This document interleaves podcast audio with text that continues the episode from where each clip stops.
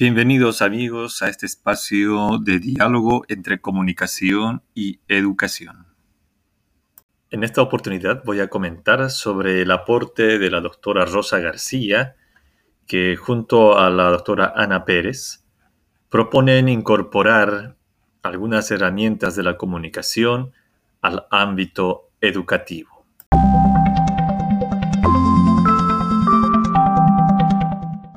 Me parece muy importante que en un mundo digital donde cada vez se tiene más acceso a la información, a las redes sociales, al Internet, los jóvenes, docentes y también las mismas familias puedan incorporar algunas herramientas de la comunicación al ámbito educativo.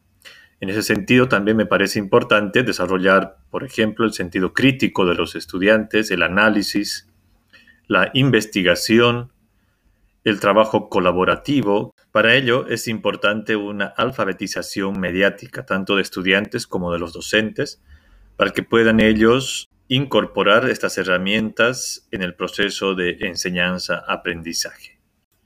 Esto va a transformar completamente todo el sistema educativo, cambiando los roles, cambiando la motivación de los estudiantes, profundizando en un sentido más crítico, participativo e inclusivo, y que también va a ser eh, el protagonista de todo este proceso, el estudiante, y los docentes asumirán un papel de tutores.